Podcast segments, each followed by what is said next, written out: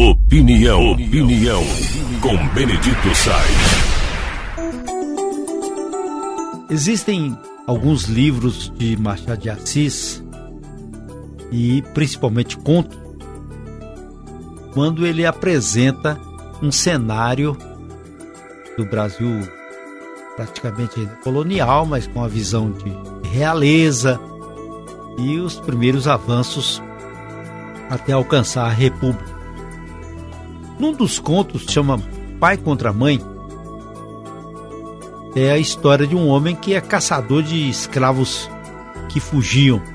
Ele conseguia recuperar os escravos sem dó nem piedade, devolvia para o dono para ganhar uma recompensa. E saía nos jornais. Procura esse escravo tal, tipo tal, muitas vezes sem nome, ou então colocava atende pelo nome tal. E também ao mesmo tempo apareciam é, anúncios de, de objetos utilizados para prender os escravos. Eram grilhões, correntes que vendiam nas lojas. E tinha também uma chamada máscara de Flanders, que é uma máscara de uma espécie de metal que colocava no rosto do escravo, colocava no rosto do escravo, na boca principalmente, e assim ele não podia beber, que muitos tinham vícios da bebida. E também não roubavam para poder beber. Ah, uma questão muito cruel. As máscaras de Flandres não existem mais, mas a gente ainda encontra escravidão de vários. Pessoas que se deixam escravizar pelas drogas, pessoas que se deixam escravizar pelo ódio, pessoas que deixam escravizar pela avareza, pela corrupção, pessoas que são escravas do mundo e ao mesmo tempo desejam escravizar a outro, principalmente os homens que agridem as mulheres, agridem os mais fracos, as pessoas que sofrem. É um tipo de escravidão. Mas a sociedade global está vivendo uma espécie de escravidão que talvez a gente ainda não analisou direitinho, que é a escravidão da tecnologia que isso? Não é porque a tecnologia está nos ajudando, não. Ela está nos ajudando muito. Faz cirurgias, utilizam um sistema de computação, navegação, existem avanços na, no transporte, a condução da economia. Avança muito. O problema está no consumo.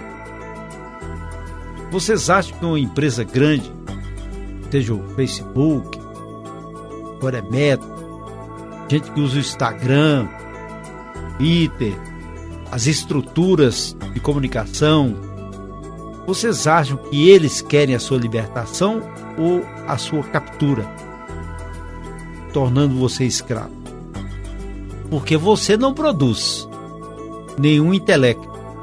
Você utiliza do intelecto que está sendo feito e eles têm os seus algoritmos que garantem o consumo.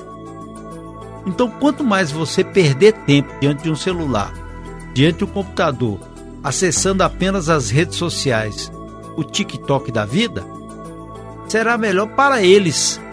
E faz então o dinheiro circular, mas você não é produtor, mas acaba sendo uma pessoa dentro desse círculo terrível que é uma espécie de escravismo. Mas mais ainda do que isso, é uma divisão social. Os que dominam e os que são dominados. Eis a questão. Você é dominado ou você domina? Ou você participa de um aglomerado em que se mantém solidariedade, fraternidade, ao mesmo tempo produção de emprego, geração de renda? O que, que você faz? Você combate os males da sociedade? Você atua para benefício coletivo?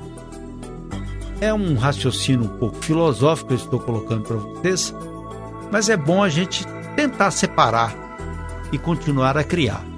Se bem que já tem até um novo programa de computação que consegue fazer produção de texto, e dar respostas finas, mas não tem sensibilidade.